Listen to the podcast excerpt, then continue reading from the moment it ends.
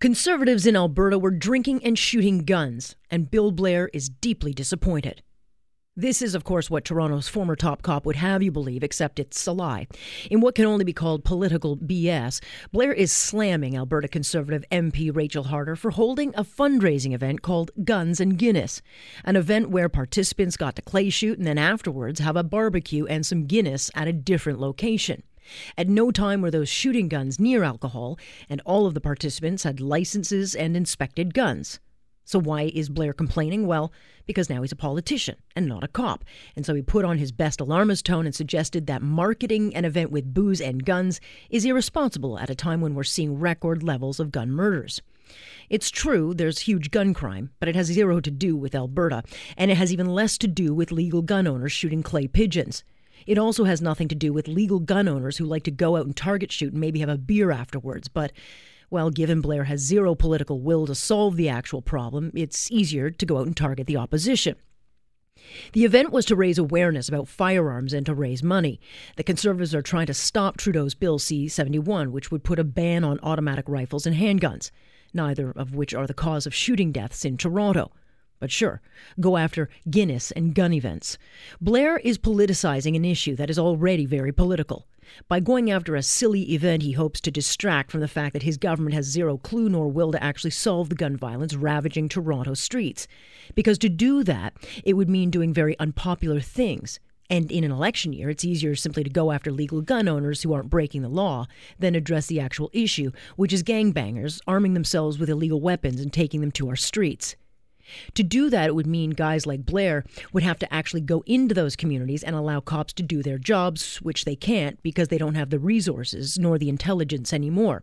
It would mean the government would have to address where guns are being smuggled in, which is either at vulnerable border crossings or developed routes through native reservations near Ottawa.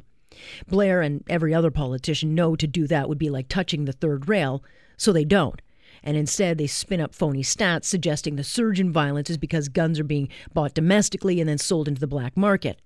Not true, but hey, it sounds good, right? So let's ban handguns. The reality is, Blair has no actual will to solve gun violence in this country. They just need to be seen as doing something. And since legal gun owners aren't part of the voting base, targeting them is, well, it's collateral damage they can spare to lose. Blair knows better than anyone else that an event like Guinness and Guns has zero to do with contributing to gun crime in this country. He also knows going after legal owners won't stop it. But sadly, this former cop has turned in his badge in favor of serving up hollow political spin. What's the honor in that? And that is my point on point for this Wednesday, November 21st. I'm Alex Pearson. Great to have you along. Just like that, Stats Can like right after I wrote this, StatsCan put out this report confirming what we already know. And that is that the Trudeau government uh, knows that guns and gang violence are at the root of 660 killings across the country. That's the highest rate in this country in 10 years. And most of those killings are connected to gangs.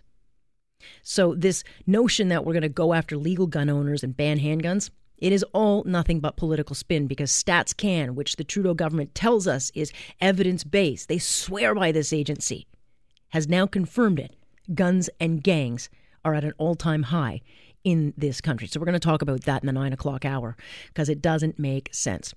Also, we will talk about the budget, talk about not adding up. Whew and it won't balance itself after all, Mr. Trudeau. In fact, it's not going to balance anytime soon because this government is clearly addicted to spending.